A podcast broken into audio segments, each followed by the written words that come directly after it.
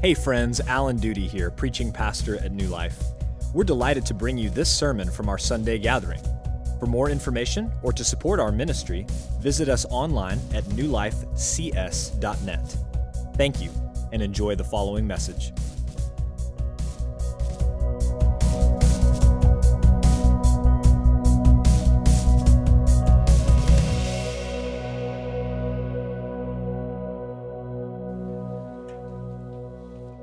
Good morning.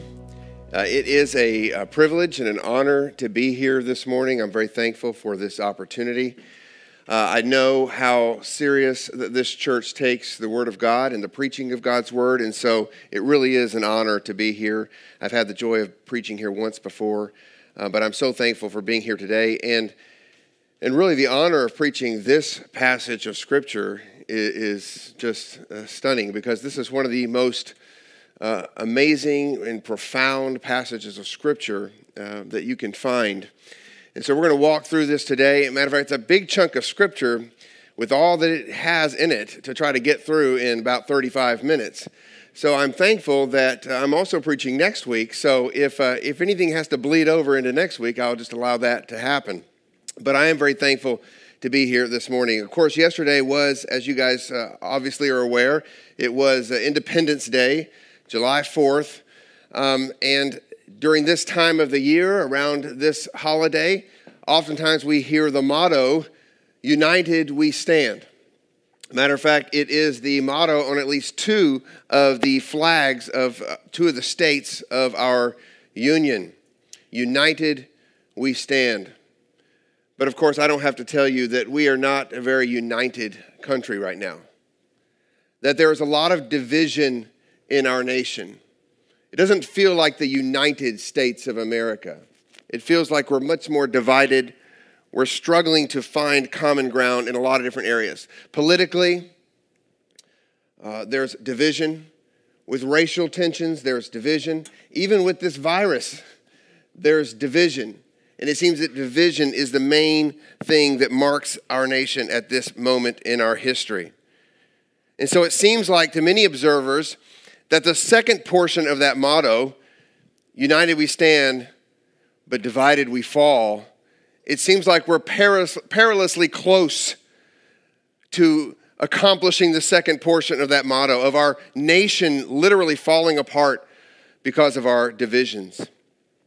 And unfortunately, in the church, there's a lot of division along the very same lines and it makes me sad to see it.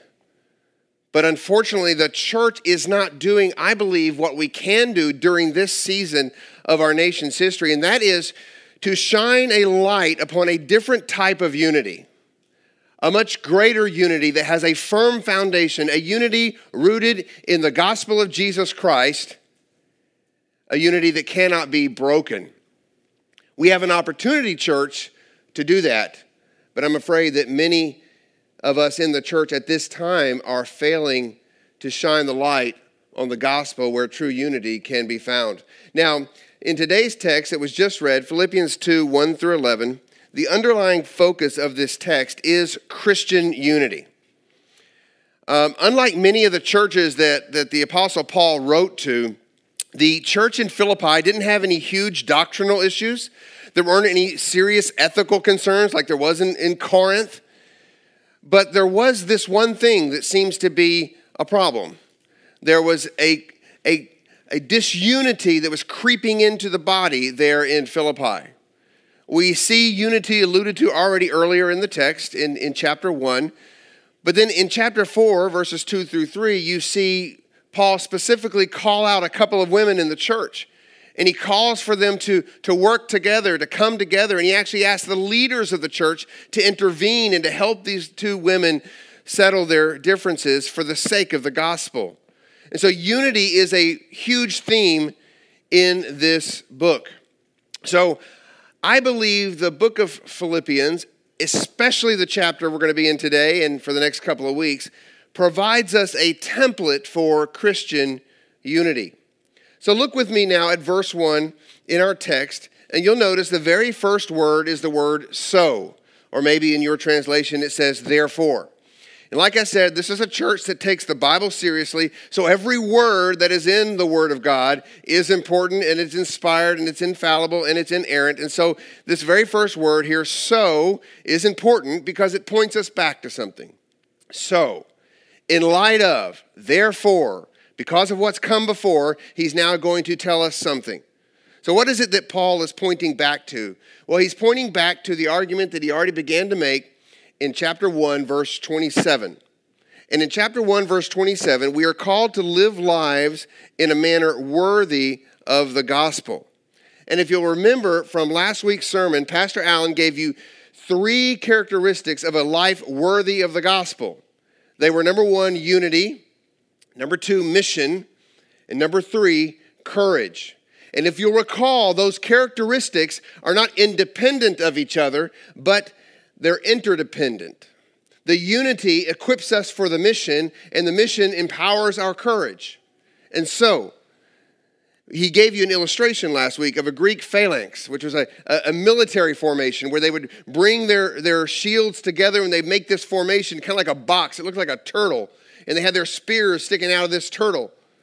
And it was a, it was a formidable um, formation and it caused it would create fear in in the those who would see it but they were united together and that equipped them for their mission what they were to be doing and it gave them courage to press on and so playing off that or continuing off of what he had taught there in chapter 1 verse 27 we move in now into him talking further about this christian unity and so I want us to look real quickly at the structure here. As I've said, so points back to verse 27 of chapter 1. And you would expect him now to, to enter into his exhortation. So here's what you need to do. But he doesn't do that immediately. Matter of fact, the exhortation doesn't come until verse 2. Now look there at verse 2. Skip over verse 1 real quick, and you'll see verse 2 it says, Complete my joy. So that's the exhortation. So, so do what? So complete my joy. How? by being of the same mind, having the same love, being in full accord, and of one mind. Now, before verse 2, we have some if clauses, okay? So, if this, this, and this, okay, then complete my joy by being of the same mind, so on and so on. Now, we'll come back to those if clauses in a second, those if clauses that are found in verse 1, because in those clauses we see the first key to Christian unity. But before we get there, let's, let's look at verse 2 here and consider what Christian unity is. What is it? What is Christian unity? And we have four statements here. It says, being of the same mind, having the same love, being in full accord, and of one mind. Now, let me just say real quick here. He says that if we have this, these things, it completes his joy. Now, you know the title of this whole series is, is Unwavering Joy in Uncertain Times. So this is, this is a continuation of the, of the theme that permeates this whole book, this theme of joy. But what is it that gives Paul joy? It gives him joy if the church practices these things, these four things here same mind, same love, full accord, and one mind. And immediate, immediately, if you're paying close attention to the text, you'll see the first one, same mind, is very similar to the last one. One mind. Those are basically synonyms. And so, what he's doing here, he is giving us sort of a, a, a, a, uh, brackets for this, this, this verse here. Same mind, one mind, and the two things in the middle, same love and full accord, tell us how we have that same mind. Okay, how do we have this one mindedness? We have this one mindedness by practicing the same love and being in full accord. So let's look here at this one mindedness, this Christian unity, same mind, one mind. What is that? Well, I'll tell you what it isn't first. It doesn't mean that we are clones, that we are just thoughtlessly identical in our opinions and our preferences. It doesn't mean we lack uniqueness or we lack self expression. That's actually the way our culture is pursuing unity right now. You may or may not realize it, but despite the calls in our culture to be inclusive and for tolerance, we are actually living in a culture of what's being called the cancel culture. We are living in a day and age when, when the cultural, cultural influencers uh, find unity not in diversity, but in conformity of thought. And if you don't conform to the thought of the cultural influencers, you're canceled. You see, that's the way they're pursuing unity, is to actually cause you to get rid of your thinking and to come in line with everybody else. That's not what Paul means when he says one mindedness. That's not what he means when he tells us to have the same mind. The one mindedness that marks Christian unity does not cancel out one's individuality, but rather it's a harmonious mindset, an attitude, a demeanor. So I define it this way Christian unity is a shared way of thinking that is the result of us being knit together in love through the gospel of Jesus Christ. So let me say that again. Christian unity is a shared way of thinking that is a result of us being knit together in love through the gospel of Jesus Christ. And we see that knit together in love in those middle two clauses where he says we are to have a shared love and we are to be full eh, of full accord that helps us to see what this one mindedness is. So, this shared love is, is, is the love, the mutual experience of Christ's love being poured out for us and being poured into us and then flowing out of us. That's the mutual experience that we should all be having of love. It's Christ's love poured out for us and poured into us and then out through us toward one another. That should be happening to every single person who belongs to the body of Christ. You experience that love and it flows out of you. You're a conduit of Christ's love. I remember when I was a kid uh, in a children's sermon, and I, and I used to be a children's pastor as well, so I love using illustrations uh, because I think Jesus preached that way. He used illustrations, and I'll never forget someone preaching on this very passage talking about that same love, and he had two uh, items in front of me. He had a bowl and he had a, had a pipe. And he says, What this passage is calling us to be is a pipe. You see, a bowl collects water and it just sits there and it gets stagnant. And if that's the way you view your Christian life, that you're just a recipient of God's love, then you're going to get stagnant. You're not going to be useful. But instead, we should be like that pipe. It's the love of Christ flowing in us and then out of us towards others. So that's this same love that the church is experiencing. And then he says, being in full accord. This literally means to be have our, have our souls joined together. So we are united together as we are united to Christ.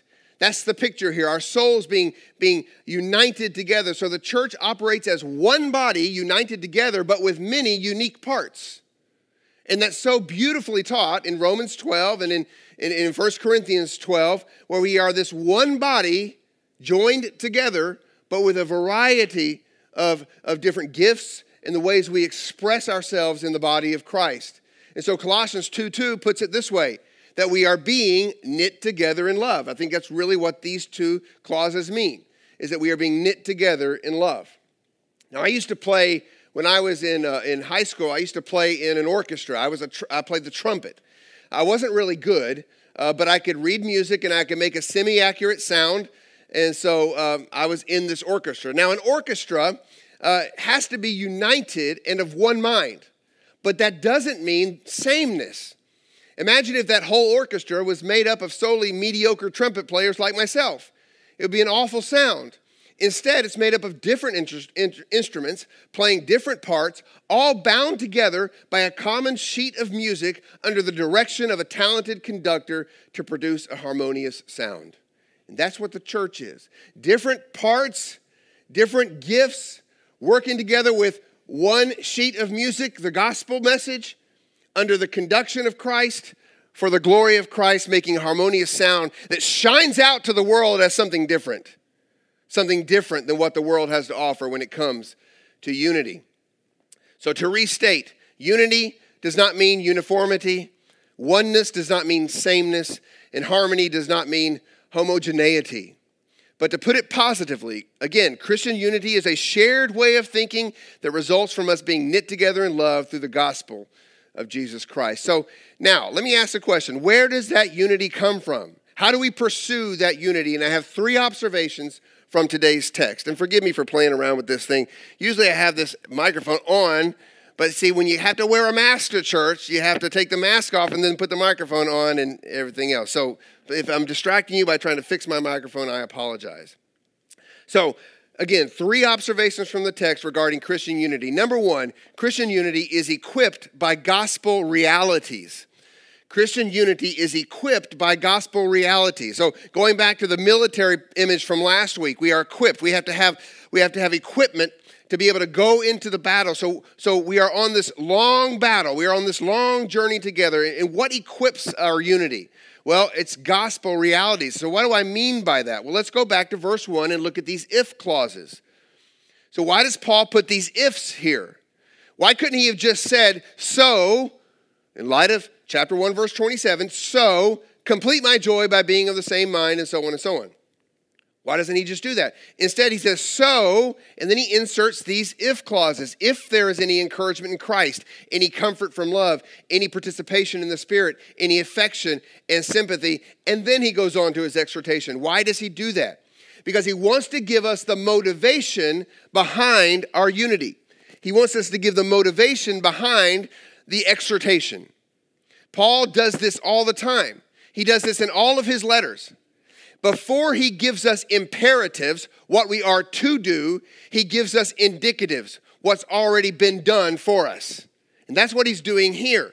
He grounds his appeal for unity in gospel realities. A life worthy of the gospel must be grounded in the gospel. We are to pursue one mindedness, but pursue it equipped by what we already have in the gospel. So we have encouragement in Christ, we have comfort from love, we have participation in the Spirit, and we have affection and sympathy. These things are yours in the gospel if you have placed your faith in Jesus Christ. Now, you may say, wait a second, Steve, I hear you saying gospel realities, but the text says if. And that doesn't sound like a reality, that sounds like uncertainty. Well, that's because the Greek doesn't quite come through for us in the English. Uh, this if could be translated since, but the conditional if here actually is meant to provoke a self examination among the Philippian believers, and it's not a statement of doubt as to whether or not uh, uh, what we have in the gospel. So perhaps I can illustrate it by just using the word if for us in the way we use the word if sometimes. So if, if, a, if a, a wife comes to her husband and says, Babe, if you love me, you'll go get me some donuts this morning. All right? She is not by saying, if you love me, doubting his love for her. Okay? She's not trying to question whether or not, she's not uncertain about her, his love for her. Matter of fact, she's actually quite confident in his love for her because she says, if you love me, you'll go get some donuts. And the man, if he's smart, will not say, well, honey, I do love you and you've put on a few pounds, so I better not go get you some donuts, all right? He, he won't say that. He will go get those donuts if he truly loves his wife, right? Yes, men? Okay, don't let that muffle your mouth. I want to hear an amen. You're supposed to get the donuts for your wife. So let's look at these four realities found here in verse 1. Look at the encouragement in Christ. This word encouragement here means coming alongside one another to help and strengthen one another. And that's what's already happened for us in Christ. Okay, Christ has come alongside us through our union with Him, and we'll talk about our union with Christ here in a second. Through our union with Him, He will never leave us, He will never forsake us. He is always by our side, is what the scriptures uh, tell us. It's what we had, a reality in the gospel. And so, that reality that Christ will never leave us, that He, has, he is there encouraging us, that equips us to come, come alongside one another. That gospel reality equips us to do the same. And then it says, comfort and love. Now, this is a peaceful consolation that flows from Christ's tender agape love that he has toward us. This love alleviates grief, it alleviates loss, it alleviates our, our trouble during seasons of trial. This is this comfort that we receive from Christ equips us to comfort one another. 2 Corinthians 1 4 says, He comforts us in all our afflictions so that we may be able to comfort one another. And so I'm glad that's already been mentioned a couple of times this morning. We're praying for one of the churches in our association, Southern Oaks Baptist Church, who last night lost their church building. It burnt all the way to the ground. We don't know the cause of it yet, but all we know is that we have brothers and sisters in Christ that need some comfort right now. And so we, as their brothers and sisters in Christ are equipped because of the comfort we've received from Christ now to offer comfort to them. And so these things, again, equip us toward unity. Next one says participation in the Spirit. Now, this word participation You probably know it if, if you know, if you heard this said before, it's the word koinonia, which can also be translated fellowship. That's what's being mentioned here. Fellowship, it's an intimate partnership, a communion. We experience fellowship with God through the Holy Spirit. It's participation in the Spirit. We experience that communion with God through the Spirit, and thereby we are also joined to one another and we are we fellowship with one another. We have that intimate partnership and communion with one another. Again, we're equipped by the gospel reality to then participate with one another. And then finally, affection and sympathy. This is a couplet here, and these simply refer to our emotional care. The reality that in the gospel, we experience this tender mercy and this compassionate care for our souls, and thus we are equipped to show that tender mercy and compassion toward our brothers and sisters in Christ. And so that's the equipment. If you have believed the gospel, then these things are not possibilities, these things are realities in your heart and in your life. And by appealing to these realities, Paul is saying that we are now equipped for unity. We're equipped for the one mindedness that he exhorts us to have. So, the first thing I want us to see about Christian unity is simply that we are equipped by gospel realities. But secondly, Christian unity is evidenced by a humble mentality. By a humble mentality. And now we come to the portion of this passage which really is the key, the key to Christian unity. This unlocks, in my mind, what one mindedness is humility. Look at verses 3 and 4. We have two sets of contrasts where Paul gives us a negative exhortation followed by a positive exhortation. Look at verse 3. Do nothing from selfish ambition or conceit. So there's the negative. But in humility, count others more significant than yourselves. Now, this word count actually means to think, to, to use your mind to consider others more significant than yourselves. And so it involves the mind. That's important. One mindedness, the way we use our mind is important when it comes to unity. Now, he says here, do nothing out of selfish ambition. Now, this word selfish ambition is interesting. It actually has political connotations to it. It denotes a self seeking desire to win followers. It creates factions and rivalries. It was actually a political word. Of course, in our age, of social media, the politicians aren't the only ones trying to get followers and to be liked.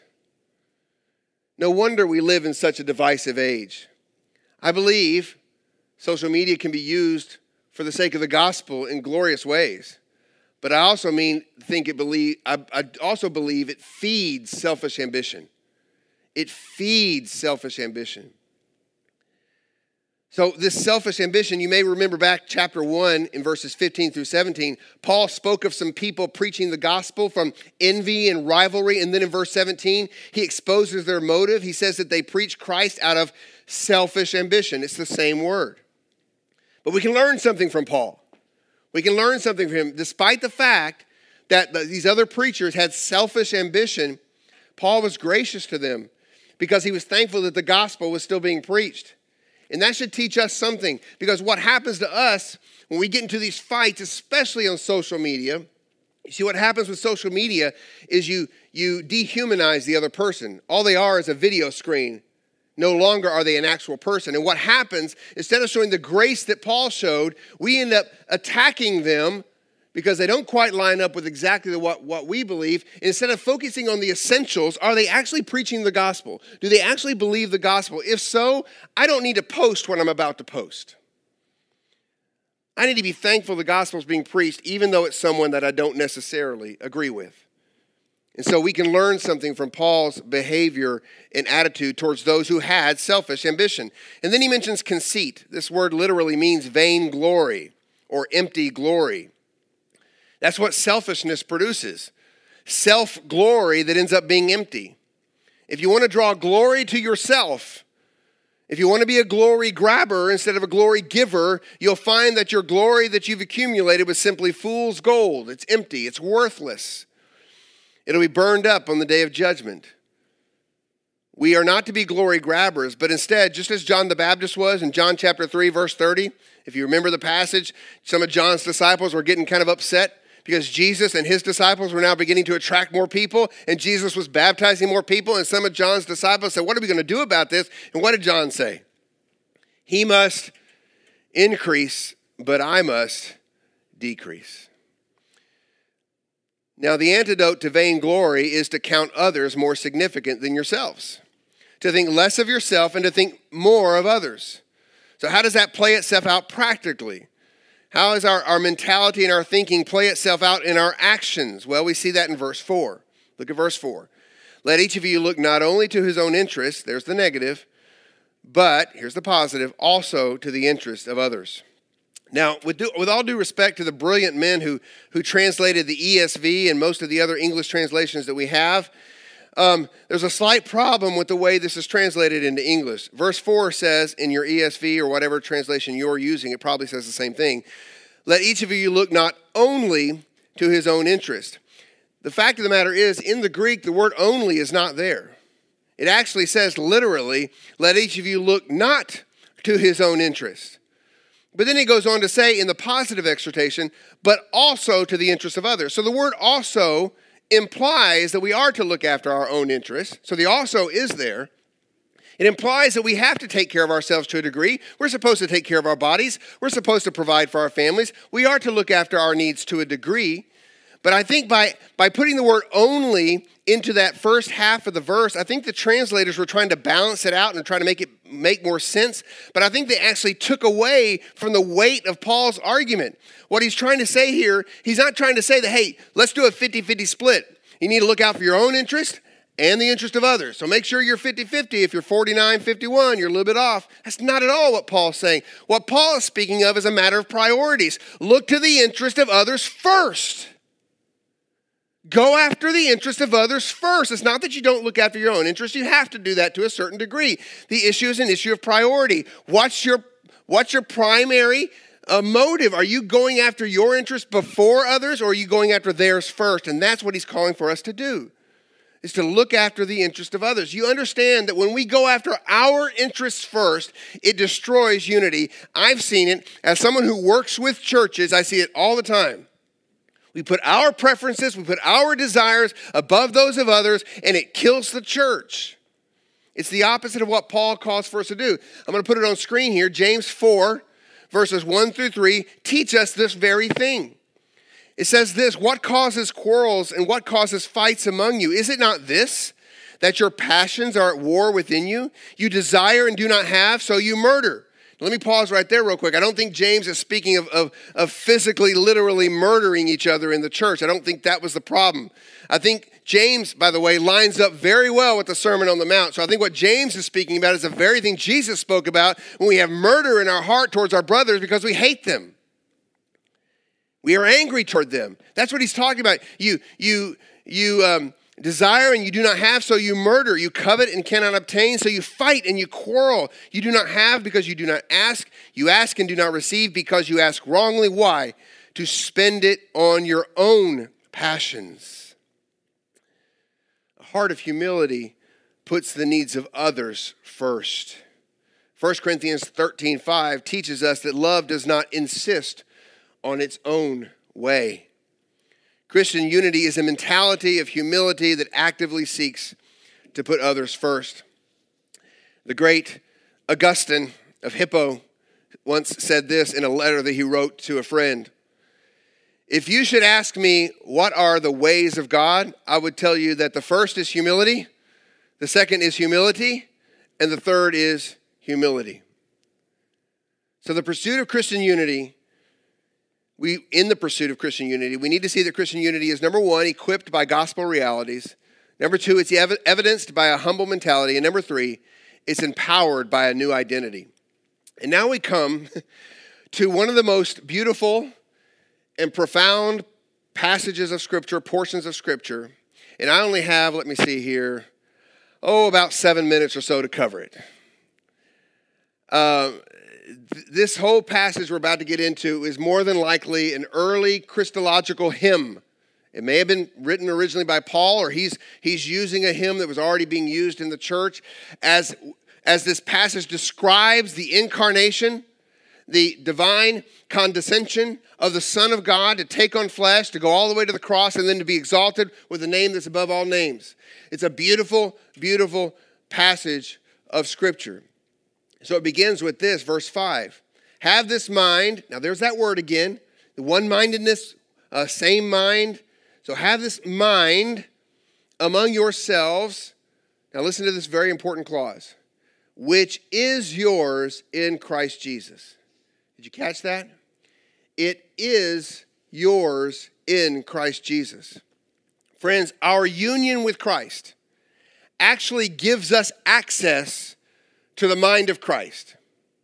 1 Corinthians 2:16 actually says, "We have the mind of Christ." So in verses 6 through 11, the humble mindset of Christ is not merely an outward pattern for us to emulate, but an inward truth that should be transforming us. Let me say that again. This, these verses, 6 through 11, it's not just something you're supposed to act like. It is that, but it's so much more.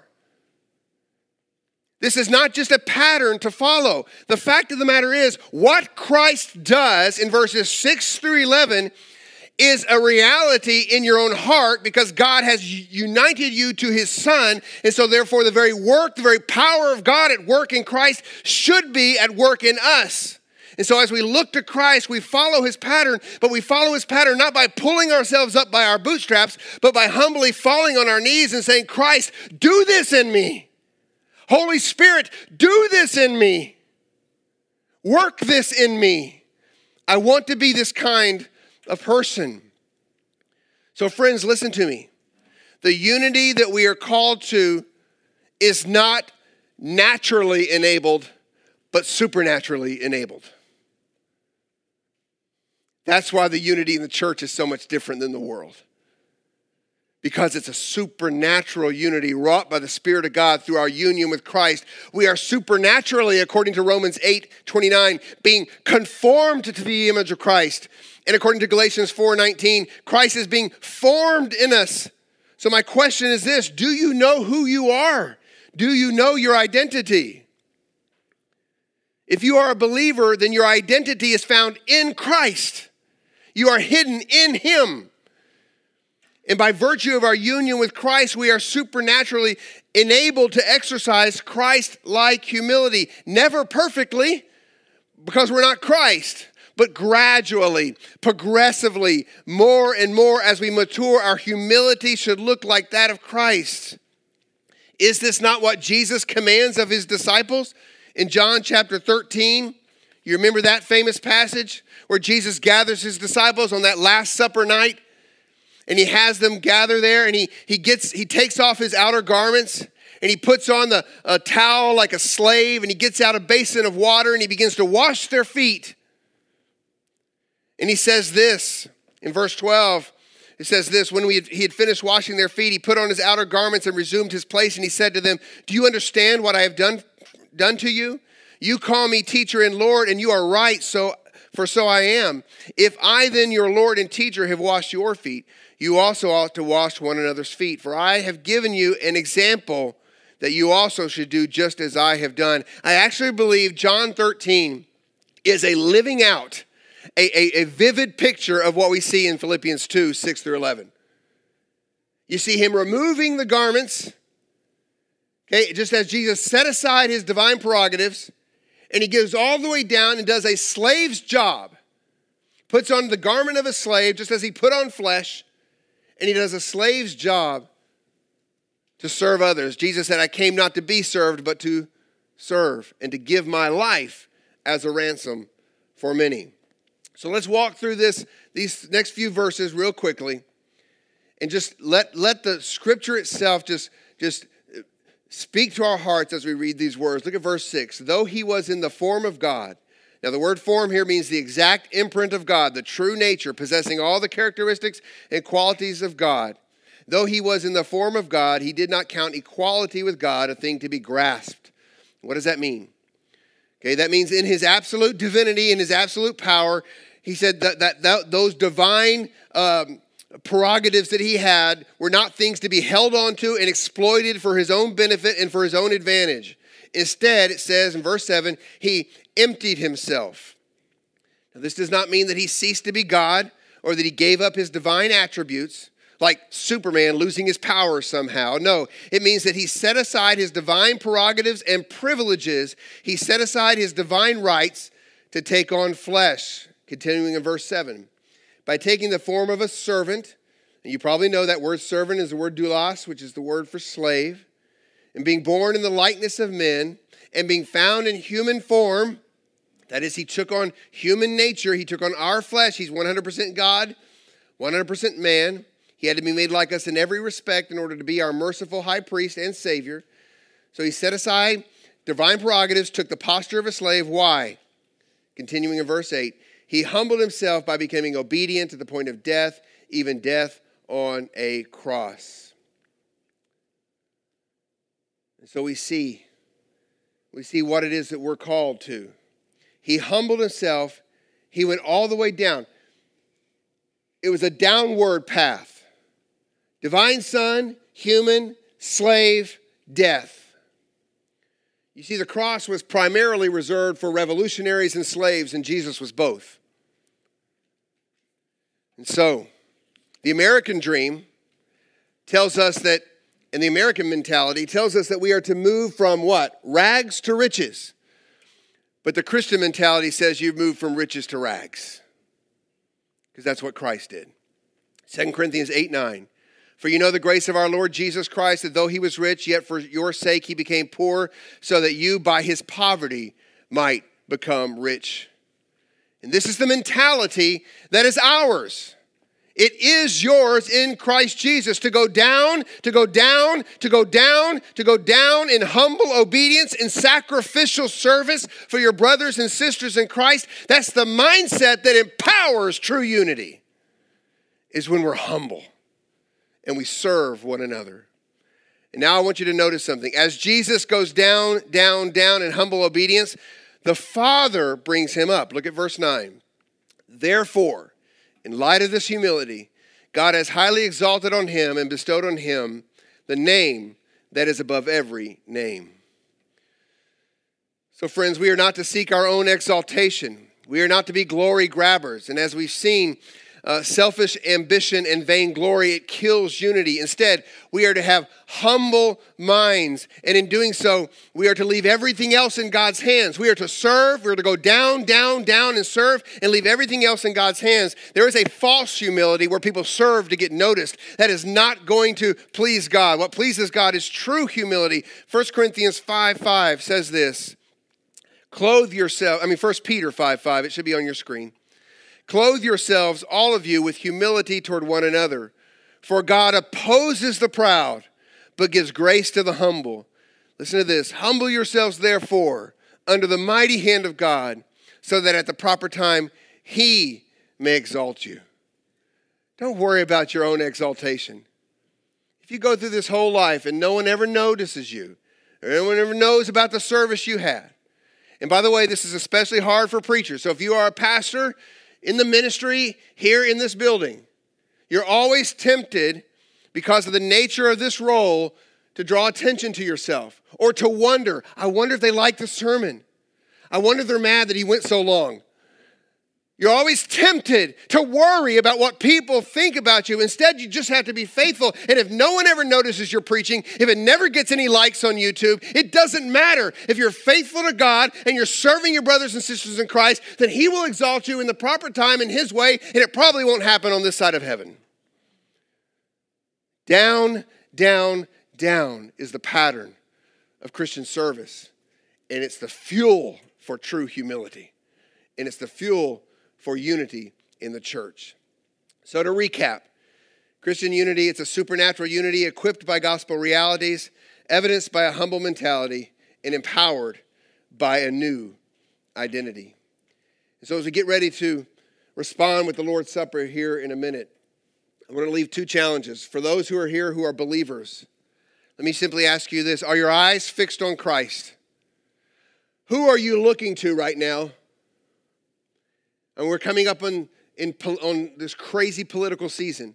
And everybody wants your eyes to be fixed on them. Fix your eyes on Christ. He is your example, but He's more than that. Do you know who you are?